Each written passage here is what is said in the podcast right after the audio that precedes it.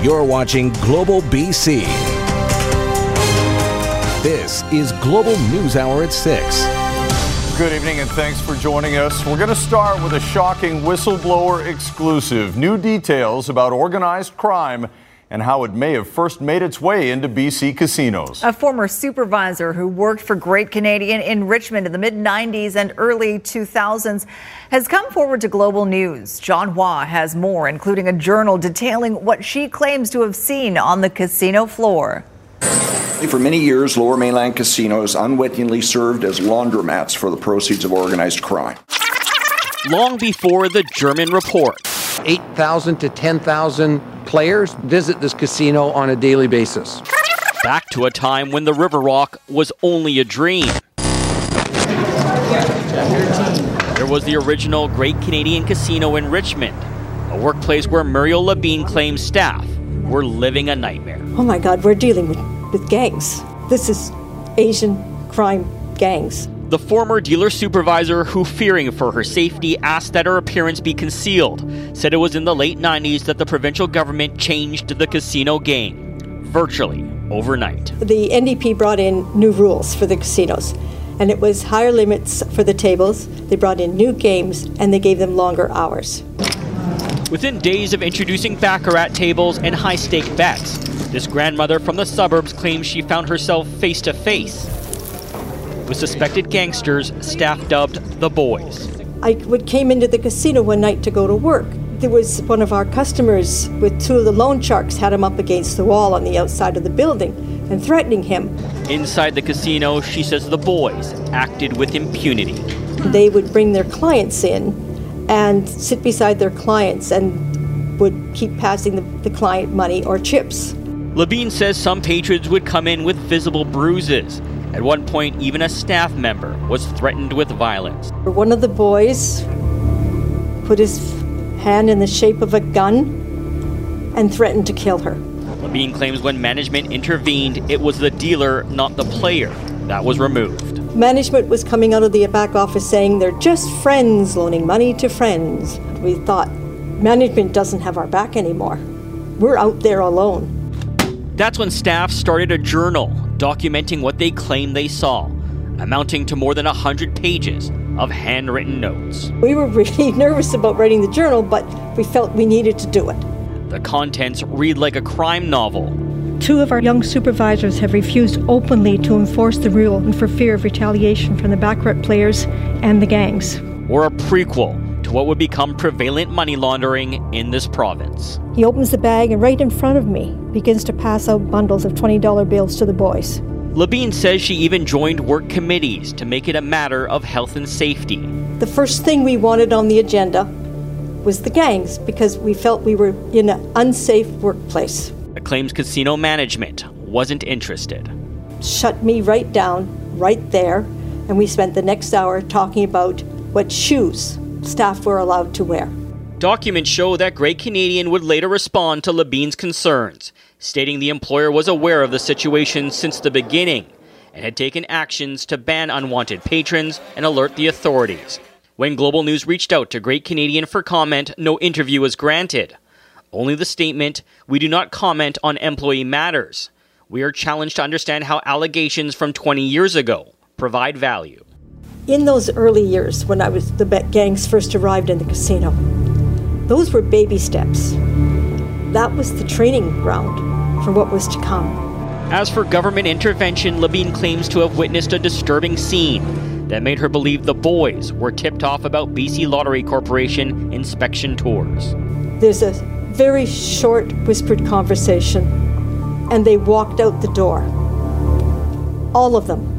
Later on, BCLC would have someone on the casino floor, but Labine says it made no difference. I could see it, and I'm a middle aged grandmother at the time from the suburbs. If I can see it, why can the professionals not see it? What was impossible to miss the massive payout for both the casino operator and province. Gaming commission revenue sheets show while the Richmond casino raked in $1.6 million in May of 97, the next month games, hours, and betting limits were expanded, and revenue soared to 2.5 million in June. One of the reasons why the changes were taking place was because so many people were now going to Washington State to play, and it was obviously, you know, we want to keep them. Mike Farnworth, the minister responsible for gaming at the time, says back then slots, not table games, were the major concern. As for having the foresight to add more safeguards, at that time, we put in place the regulations that we felt were appropriate based on the best advice that we had at that time. And so do I have a responsibility for those? Absolutely. With little to no support, Labine says staff felt hopeless. If you wanted to keep your job, you took the money, you said nothing, and you just kept on going. At other times, like an accomplice. It wasn't a good feeling. Tomorrow, trying to fold on a casino career that left her in fear. I knew that I was no longer wanting to work in this place. The continuation of a casino whistleblower exclusive. John Hua, Global News. Richard Zussman is live in Victoria with more on these allegations. Richard, the NDP have been laying this problem at the feet of the Liberals uh, for some time now. The Liberals, of course, in power for 16 years. We did see a little bit of Mike Farnworth uh, in John Hua's story, but what, what more can you tell us about the provincial government's reaction today?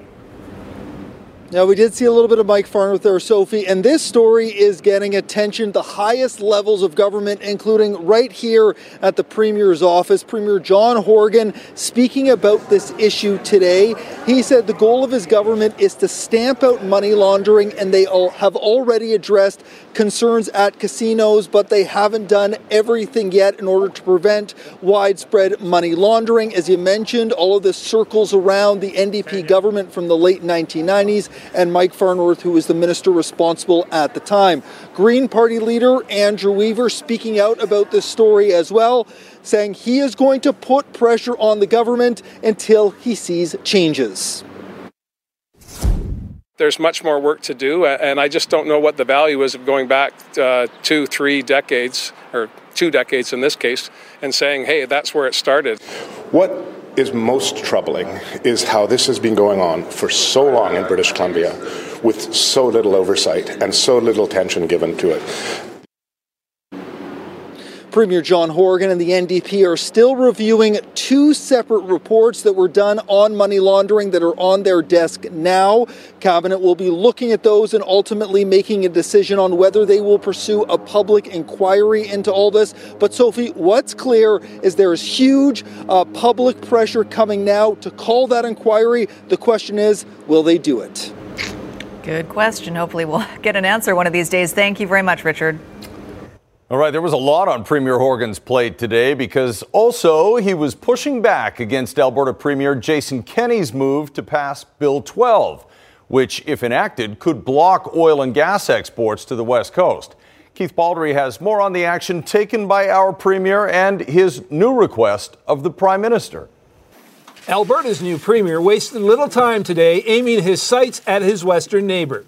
One province claiming to have the power to block exports from the rest of Canada would undermine one of the principles of our Confederation. Jason Kenney has now proclaimed into law his province's Bill 12, which gives his energy minister the power to arbitrarily halt the shipment of any gasoline to BC. But that won't happen just yet. Using this legislation would be the final and not the first step in um, uh, responding to a campaign of obstruction. Kenney's move brought a swift response from the BC government, which immediately went to court to block his government from taking action. This morning, our lawyers were in Calgary filing a statement of claim in the Alberta Court of Queen's Bench. Uh, this is the proper mechanism to start a constitutional challenge of Alberta's Bill 12. And Premier Horgan said he talked with Alberta's new Premier last evening. Uh, last night, I had a respectful and diplomatic conversation with the new uh, Premier of Alberta, Jason Kenney. And we agreed that we need to keep lines of communication open. And then the Premier played yet another card in this ongoing dispute, calling on the Prime Minister to get more gasoline into the existing Trans Mountain pipeline, one his government owns. If the federal government, the owner of the pipeline, uh, certainly could uh, direct that light oil that could be refined at Parkland or uh, refined product could replace the diluted bitumen that currently is thwarting our efforts to get more gas into the lower mainland. I'm hopeful that the federal government, if they see this as a uh, project in the national interest, will also see a national interest in making rational pricing in the lower mainland when it comes to uh, retail gasoline. All right, Keith Baldrey joins us now live from Victoria. Keith, did uh, Premier Kenney give any indication how quickly he might use Bill 12 to turn off the taps? Well, it's interesting how he continues to soften his rhetoric compared to what he said in the election campaign. Again, today, saying this is a last resort measure for him, uh, and he wants to have meetings. And he's talking about uh, the Western Premiers Conference, which is going to be in, in June, First Ministers Conference in July. He's obviously trying to arrange some diplomacy, not only with John Horgan, but probably with Justin Trudeau as well. So he's softening the rhetoric, and I think that pushes off into the distance any chance of him taking action. In the meantime, we've got this. This is a statement of claim from the BC government, 10 pages, arguing it's unconstitutional what Kenney is arguing. So the courts may well weigh in here and make a final arbitration uh, ruling here before Mr. Kennedy gets to the point uh, actually trying to turn off those taps. All right. Thanks very much, Keith. A Metro Vancouver man who pleaded guilty to driving without due care and attention in connection with a crash that killed a 21 year old woman on the Coquihalla in 2017 learned his fate today. Jill Bennett has more on the circumstances and why the sentence has the victim's family in disbelief. April 2017. This was the scene on the Coquihalla Highway near Merritt. At least seven cars slid off the road. One was driven by 21 year old university student Melissa Mamura from Japan. She got out of her car, called her boyfriend, but was then hit and killed by another vehicle. I was like, just hold on there. I'll call 911. I was on the other line with 911 operator. And when I went on the other line, uh, I couldn't hear her. That was it. The driver who hit Mamura, George Holoko, pleaded guilty to driving without due care and attention. Court heard he was going 90 kilometers per hour. The variable speed limit posted at the time was either 100 or 120. He was sentenced Wednesday, given a $1,500 fine. But 1500 is not even like, does, doesn't even come close to the closure, I would say. In handing down his sentence, the judge called this a case of simple negligence, saying the driver, George Holoko, should have reduced his speed for the road conditions. He called Holoko a responsible person who made a mistake, a mistake that has caused suffering to two families. I know they'll never get over losing their daughter. I just want them to know that I think about it every day, and I, I just hope that, you know, my feelings in that way sort of transfer to them in some way and help them cope with it. Mamura's father says the sentence doesn't fit the crime. Our laws in Japan and Canada are so different. Seems like nothing else we can do. We just have to suffer. In Japan, the person would be in jail for a few years. Mamura's friends left court saying seeing some remorse helps with their loss. Holoko has two months to pay the fine. Jill Bennett, Global News. RCMP are investigating the discovery of a body found in a burned out truck this morning. Photos from the scene show forensic investigators in their white suits combing through a wooded area east of Oliver. RCMP say the fire department originally responded to reports of a car fire. Further examination revealed the human remains in the debris. Police say the Ford pickup involved may have been stolen out of Penticton. Both major crimes and the BC Coroner Service are investigating, and at this point, the identity of the deceased is not known. More tonight from the double murder trial of a Vancouver Island father accused of killing his two young daughters. Today, defense for Andrew Berry, who has pleaded not guilty to the charges, was trying to raise doubt about the testimony of one of the first responders on the scene that day. Rumina Daya was in court, and she has the details. It is crucial testimony. Kill me, kill me, just kill me. Defense suggesting the accused, Andrew Berry, never uttered these words to Oak Bay firefighter Bradley Trenholm. Defense, when you were in the bathroom the first time alone, would you agree with me that it's possible that didn't happen? Trenholm, all I can tell you is what my memories are. If they're incorrect, that's possible. Those are my memories. Trenholm told the jury his memories are foggy because it was a traumatic event and 16 months have passed since Chloe and Aubrey were found dead in their father's apartment on Christmas Day. Berry discovered naked and badly injured in the bathtub. Because of Trenholm's uncertainty on the stand, defense argued Berry could have said, tried to kill me or don't kill me reinforcing defense's theory the real killer got away because of police mistakes and Berry was always treated as a suspect, never a victim. Defense, do you recall saying to Brown, another firefighter, I think this is the guy who did it? I take it you'd agree with me. You're not denying saying that to Brown. Trenholm, no, I can't deny anything I can't remember. Crown has told the jury the evidence will show Berry was depressed and in financial trouble. Therefore, he couldn't support his kids, so he killed them and tried to commit suicide. Rumina Daya, Global News. The Whitecaps are apologizing today for how the club handled allegations of abuse involving a former coach. Jordan Armstrong is live with more on the apology. Jordan, they're promising a review of this case as well. They are, Sophie, but that review and today's apology come too late for some former players as well as fans. As you know, fans have been walking out of games here at BC Place, including the match just this past weekend, because they feel the team has mishandled allegations made by members of the Whitecaps women's teams in 2008. Allegations against a former coach that resurfaced in a recent blog post by former player Ciara McCormack. She's accused officials of failing to adequately respond after the incidents were reported. Well, today, the co owner of the Whitecaps says he's sorry for any pain and suffering female players may have experienced. I would say to all the group, um, you know, thank you for raising these issues. If there's uh, information that wasn't made available before, uh, please bring it forward. Uh, especially some of these allegations, the Vancouver Police Department is, is concerned with it. We're concerned with it. We we believe that we made the right moves to get to this point, but we're open to making adjustments if we need to. Uh, they're, they're going to be able to see the changes that we're recommending. We're bringing in an independent group from the outside to, to, to look at this. So we're trying to, to see, we're welcoming. And the big issue, we're on the same thing. Let's get the truth out and let's get to a comfortable, safe environment. Now, we stress these are allegations. No charges have been laid at this point. Former player Ciara McCormack responding in a tweet this afternoon, quote, no sincerity, no accountability, plus many, many unanswered questions remain. It has taken two months since the blog, two fan walkouts, plus a 10,000 person drop in fan attendance to even have this addressed. Not even close to good enough. End quote. Meanwhile, a spokesperson for the fans, known as the Southsiders, says they're reviewing this apology. Too early to say at this point if those fan walkouts will continue. Sophie? Right. Thanks for that. Jordan Armstrong reporting at BC Place. A renewed search is being launched for a plane carrying a young couple who went missing while flying into BC almost two years ago. Alex Simons and Sydney Robillard were flying from Lethbridge to Kamloops in 2017 when they landed to refuel in Cranbrook. That was the last place they were ever seen. Grace Ke explains why family members believe the pair flew off course and the earlier search was in the wrong place.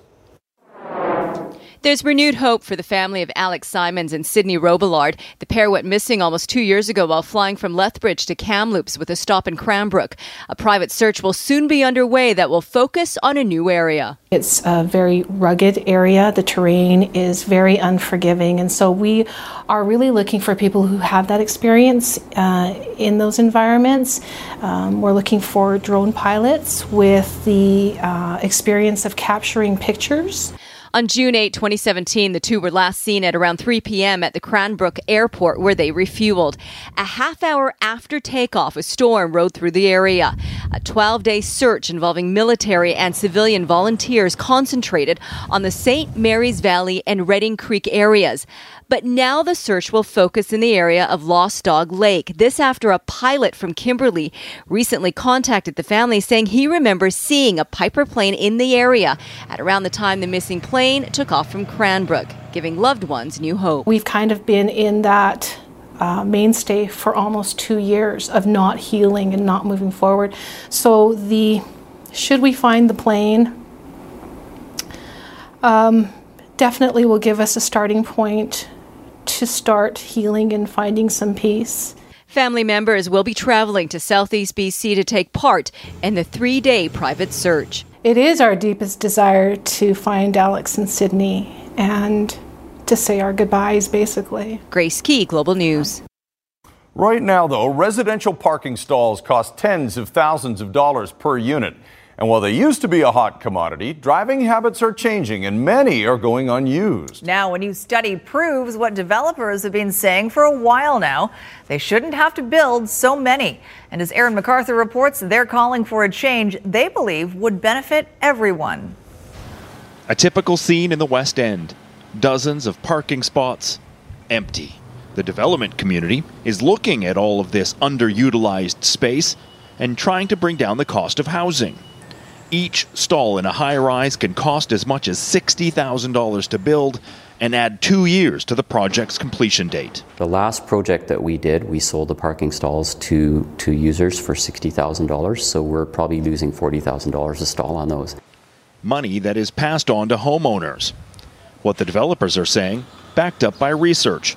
A report headed to Metro Vancouver Wednesday shows there are 42% more parking spaces than cars in condo buildings, and 35% more in rental only buildings. Yet a majority of people surveyed responded that buildings need more parking. The numbers do not bear that out because the cars aren't there, the parking stalls aren't being used. Downtown Vancouver now has almost zero parking requirements. Developers can build what they think the market will bear, with a mandate for more electric vehicle charging stations and bike facilities. But the rest of the city and region, including future high density transit hubs, parking stalls are still a requirement. And it really depends on location. So some buildings do need to have more parking. Uh, other locations arguably could have less. Uh, right now, you think of having a parking stall as more of an expectation. Uh, the reality is it's actually a luxury. While developers are promising savings, cities are prioritizing transportation other than in private cars. Both leading to buildings with fewer empty stalls. Aaron McArthur, Global News. We want some science based decisions. Dozens of recreational anglers protesting government restrictions on the Chinook fishery outside Fisheries Minister Jonathan Wilkinson's office in North Vancouver today. Fisheries and Oceans closed the fishery on the south coast to combat the decline of Fraser River Chinook. These guys say it's hurting their business and that the commercial and native fishery has a far greater impact on salmon stock than they do. The restrictions won't be lifted until July 15th when recreational fishers will still have a daily limit of only one. Commercial troll fisheries for Chinook won't reopen till late August. We want to know why he shut down uh, the South Coast to Chinook retention when DFO's science and his science and his advisory board shows that we catch less than 1% of the Chinook stocks of concern. He had options. We could have gone one a day. We could have gone hatchery only. We could have kept this billion dollar economy going. And we want some answers. Well, the evidence of chafer beetles is everywhere. Torn up lawns from birds and other animals hunting the larvae lurking under the grass. As Linda Aylesworth reports, the city of Richmond is hoping education and a little critter called a nematode will keep the alien invaders in check. May is Invasive Species Month in British Columbia, and in the city of Richmond, they're celebrating, if you can call it that, with an information booth at City Hall. Each week uh, throughout the month, that's going to highlight uh, one of four uh, invasive species that we want to identify for the community. During this, week one, they're showcasing the chafer beetle, which as we speak is lurking in many of our lawns, preparing to metamorphosize from larva to beetle.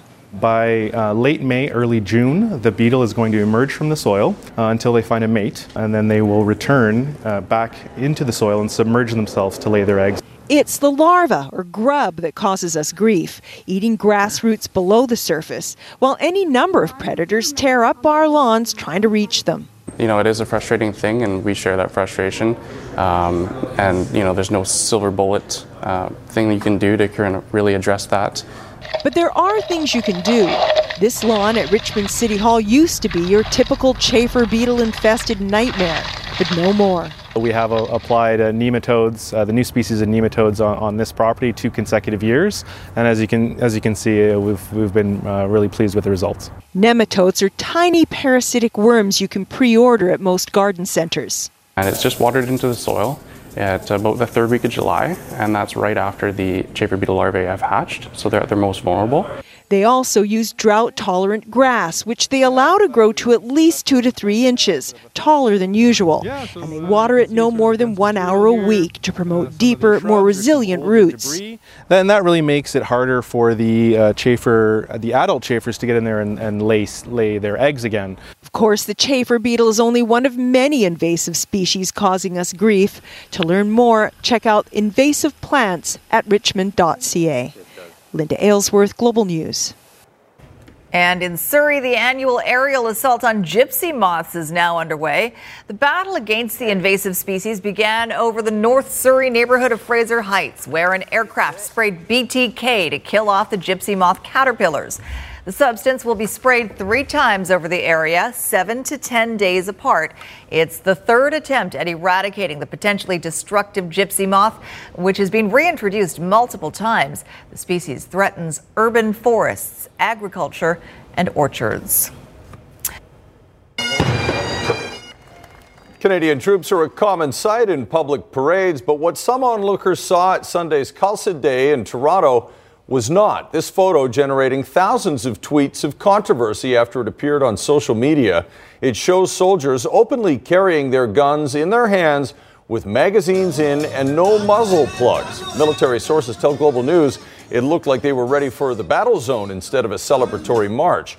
The Canadian Army confirms it is not normal for weapons to be on display at events like this and says this incident was inappropriate. The Army will be cracking down with new orders banning soldiers from carrying weapons at public parades.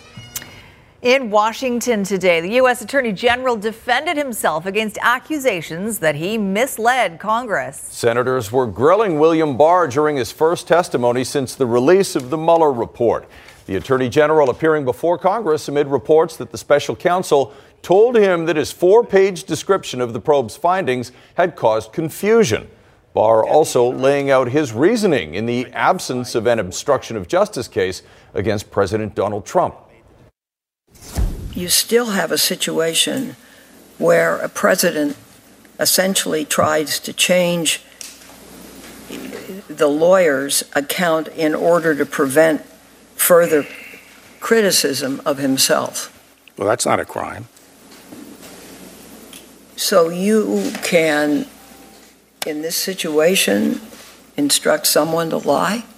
No, it has to be, well, to be obstruction of justice, the lie has to be uh, tied to uh, impairing the evidence in a particular proceeding. Still in the U.S., a massive fire at a Tennessee recycling plant could burn for days. Thick black smoke from burning plastic continues to billow from the business in Knoxville. Firefighters are trying to put out the flames, but several propane tanks have already exploded. Because the fire is burning under so much debris, crews say it will take time to douse. Dozens of people living uh, near the fire have been forced out as a precaution and due to air quality concerns. In Health Matters tonight, a warning about a growing beauty trend. So called vampire facials are available in Canada, including here in BC. But U.S. health officials say they pose a potential health risk.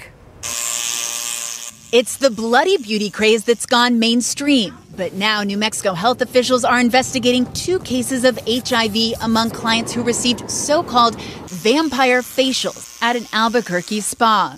It was shut down last year by the New Mexico Health Department. The facial, also known as the platelet rich plasma facial, gained popularity years ago when Kim Kardashian, Bar Refaeli, and even Rupert Everett sought out its promise of younger, brighter skin. First, you draw the patient's blood, then spin it to remove the red cells, and finally, microneedle or inject the remaining nutrient rich plasma into the face, all for around $1,200. PRP facials are outstanding for improving texture, discoloration, acne scarring, fine lines and wrinkles. The equipment used in the facial is FDA approved, but the agency doesn't weigh in on its cosmetic benefits. The tips are single use. What happened in New Mexico could have been any, they could have reused the tip, they could have gotten blood on the instrument itself. Always use a board certified doctor to reduce your risk of complications during the vampire facial. Molly Hunter, NBC News. A close call in Stanley Park this afternoon. Firefighters responding to a call near the Tea House restaurant. The smoke first spotted in the brush by a plane flying above. Thankfully, crews were able to knock it down before, the, before it spread. The cause of the fire is under investigation. The California Highway Patrol responded to an unusual distress call. Why officers won't forget the passenger they picked up near San Francisco. That's right after the forecast.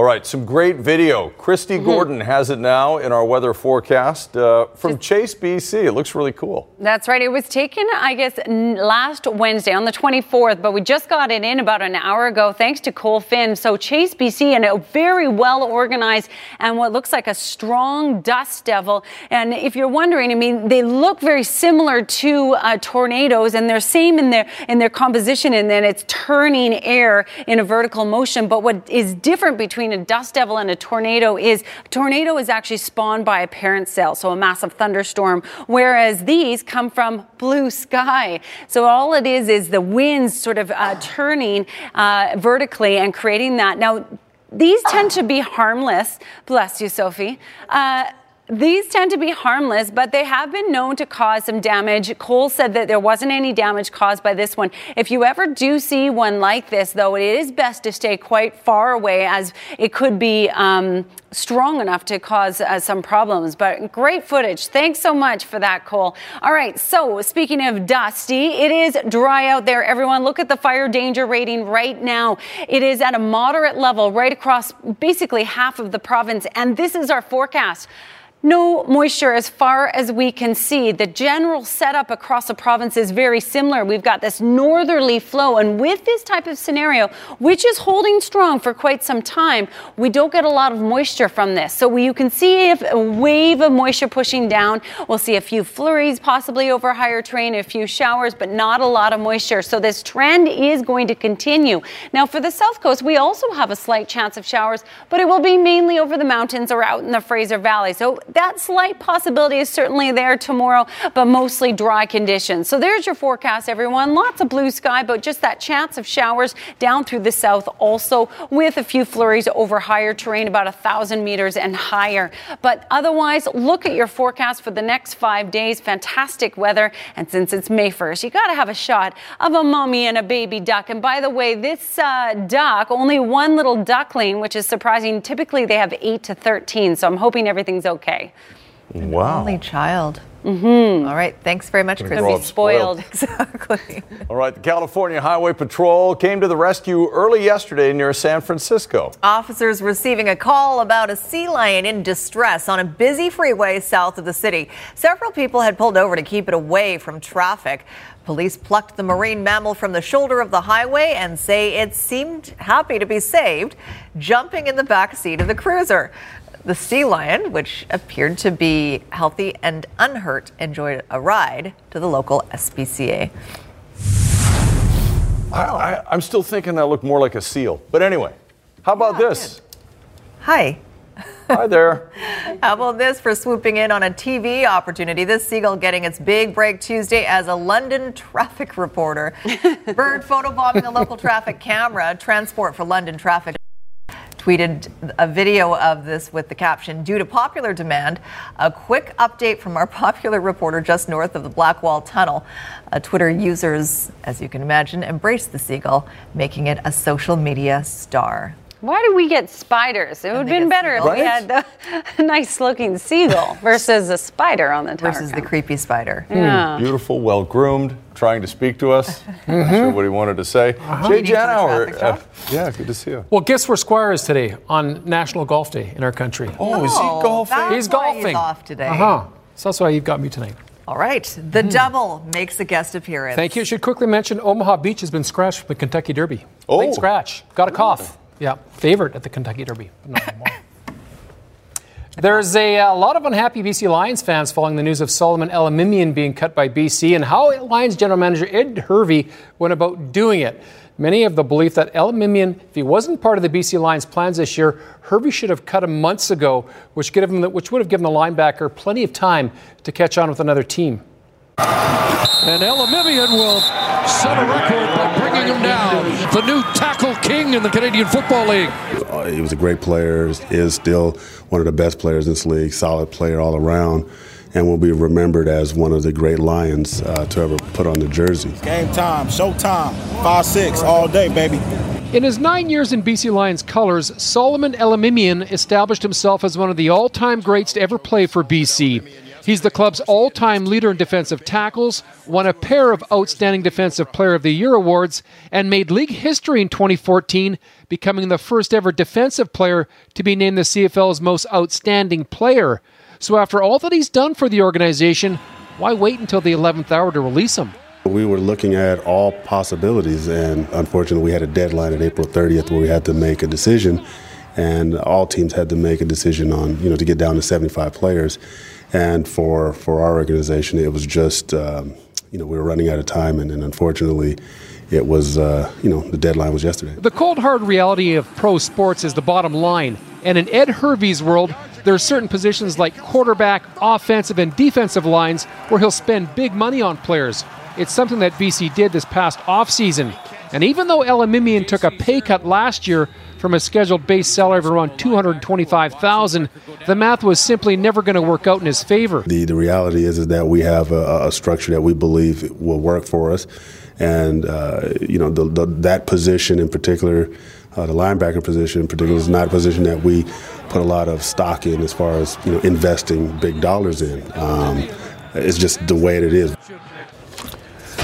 Storm surge continuing in Carolina. Game three between the Hurricanes and Islanders. Kings holding a 2 0 series lead. Not at one midway through the second. Islanders power play just coming to an end. Jordan Staal lob wedging it up and over the neutral zone. Justin Faulk, he just came out of the penalty box. Talk about being Johnny on the spot. He was chomping to get this puck. Canes, 2 1 lead. Good backhander, too. But the celebration was short lived. Just over two minutes later, Carolina can't clear the zone, overskate the puck. Josh Bailey Wrister from the top of the hash marks, 2 2 after 2. But the Canes, a resilient bunch, always applying the pressure. Islanders goalie Robin Lehner gets caught wandering.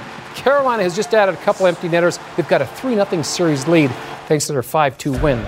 Champions League semifinal, first leg between Barcelona and Liverpool. Was all Barcelona on the scoreboard, or more like Lionel Messi? Suarez rattles it off the bar, and then Messi just taps it in. This guy loves scoring goals. Doesn't matter if it's career goal number one, or in this case, on the free kick, career goal number 600 for Barcelona. Liverpool takes it on the chin today. 3 0 final. The return leg goes at Anfield next Tuesday. Man, is it nice to watch him play. I'm Jason Botchford, and we're starting a new segment here. Originally, uh, these guys wanted to call this um, Ask Botch. Uh, kind of made me sick to my stomach. I was nauseated with the idea of this hashtag uh, going out there, Ask Botch. They wanted me to tweet that. That made my skin crawl. So um, we're left with this, which is um, essentially the, the Provies report. What do you want? What do you want? He was one of a kind hockey world mourning the loss of Jason Botchford, who passed away on the weekend at the age of 48. Botch was the author, creator of the Provies, later moving on to The Athletic. He was passionate, a magnificent storyteller. He had his own unique style, created his own niche, carved up his own path in the sports journalism community. Botch was extremely talented. He was also a husband and a father to three young children. We pass on our sincere condolences to his wife, Catherine, and the entire family. And one final hat tip to Botch himself. Rest in peace, my friend. Well, they allow apartment and condo dwellers to grow their own veggies. And in Victoria, community garden plots are so popular, people are waiting years to hit pay dirt. Kylie Stanton has more on what's driving the huge demand for personal green space.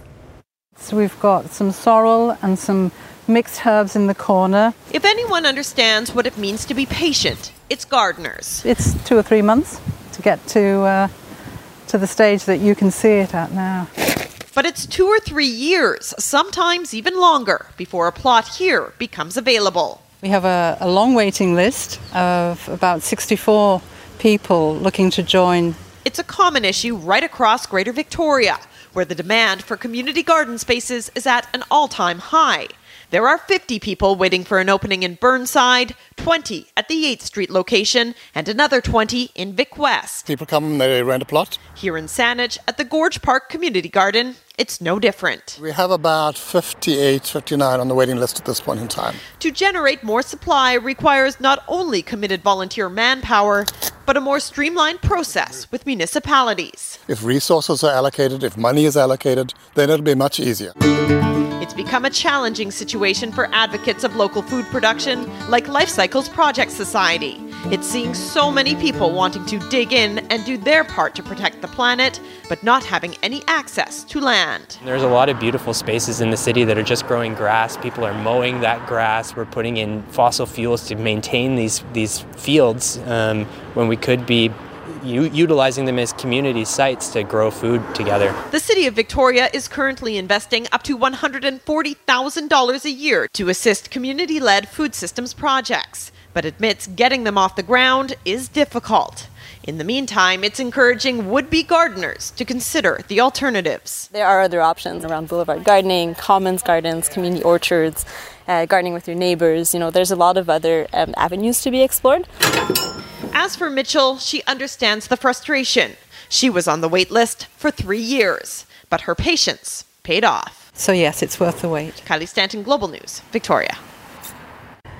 That garden is beautiful. Hmm. It is certainly worth the wait. We're waiting on the blueberries. Lots of buds on the little blueberry tree, but You have a blueberry tree? we do. We have a little blueberry bush right out in front of our house. Can't wait to sample the jam. I know, right? we'll bring in some fresh blueberries for you for sure. Awesome. Um, yeah, w- what an amazing looking Stretch. dry spell we're heading into here, and, and Mhm. that that's great, but that's troubling too because not It- a lot of moisture. Yeah, and we haven't had any since the uh, uh, Easter long weekend. Basically, we've had a little bit, but not much. It's been two weeks of dry weather, and as far as we can see for the next week, no major moisture. I know interior regions will see a little bit, but with that northerly flow, it tends to be more just spotty showers. It doesn't really bring in some good moisture.